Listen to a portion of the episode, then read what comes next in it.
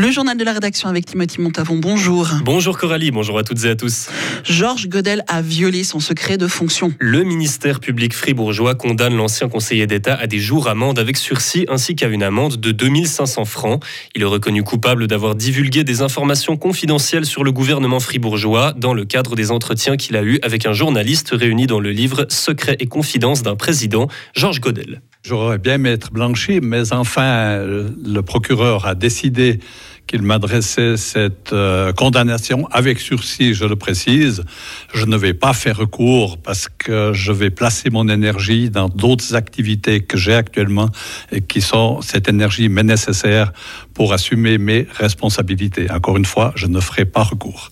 L'ancien conseiller d'État accepte cette condamnation. Cette affaire sert aussi de piqûre de rappel. Didier Castella, actuel président du Conseil d'État fribourgeois. Ça nous rappelle les règles, ça nous rend attentifs au fait qu'effectivement il y a des règles, qu'on doit les tenir, surtout dans un gouvernement collégial. Et lorsqu'on applique ces règles, c'est aussi une meilleure confiance entre les personnes du gouvernement. Aujourd'hui, je crois pouvoir dire que le gouvernement travaille avec une très bonne confiance entre ses membres, et puis il faut que ça puisse continuer. Donc à nous d'être vigilants.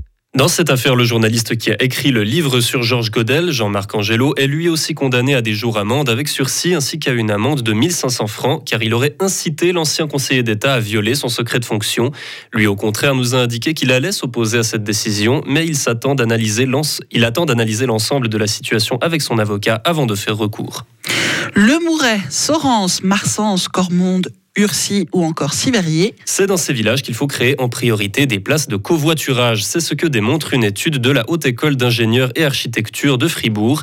Elle avait été commandée par le Conseil d'État fribourgeois suite à un mandat déposé par des députés. Écoutez le centriste Éric Collomb, également président du TCS fribourgeois.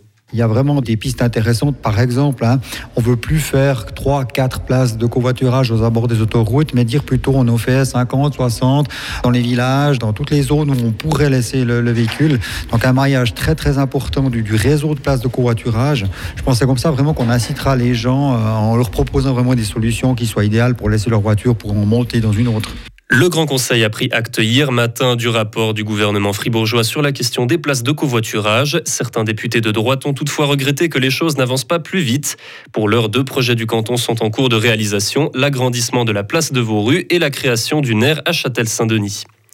Le Festival international de films de Fribourg, ou FIF, se termine demain après une semaine de projection à succès. Un score très bienvenu pour le cinéma après une année où les salles étaient plutôt désertées par les spectateurs.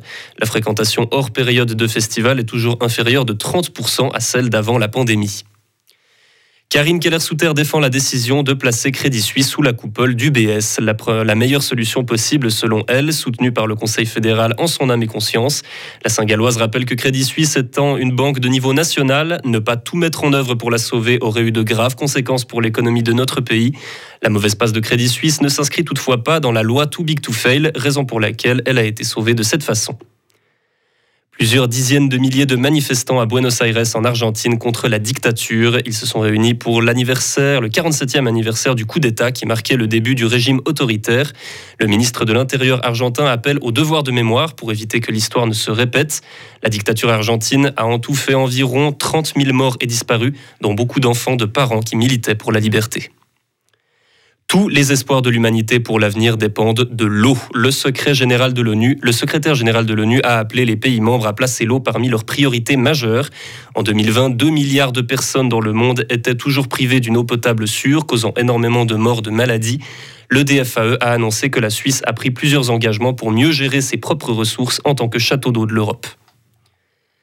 Aujourd'hui marque le retour de l'équipe nationale suisse de football. Elle affronte l'équipe de Biélorussie ce soir à 18h en espérant à terme se qualifier pour l'Euro 2024. C'est le premier match de l'équipe suisse depuis le match douloureux face au Portugal en Coupe du Monde. Le sélectionneur Murat Yakin se dit confiant sur la préparation de l'équipe et compte finir le match de ce soir sur une note positive. Retrouvez toute l'info sur frappe et frappe.ch.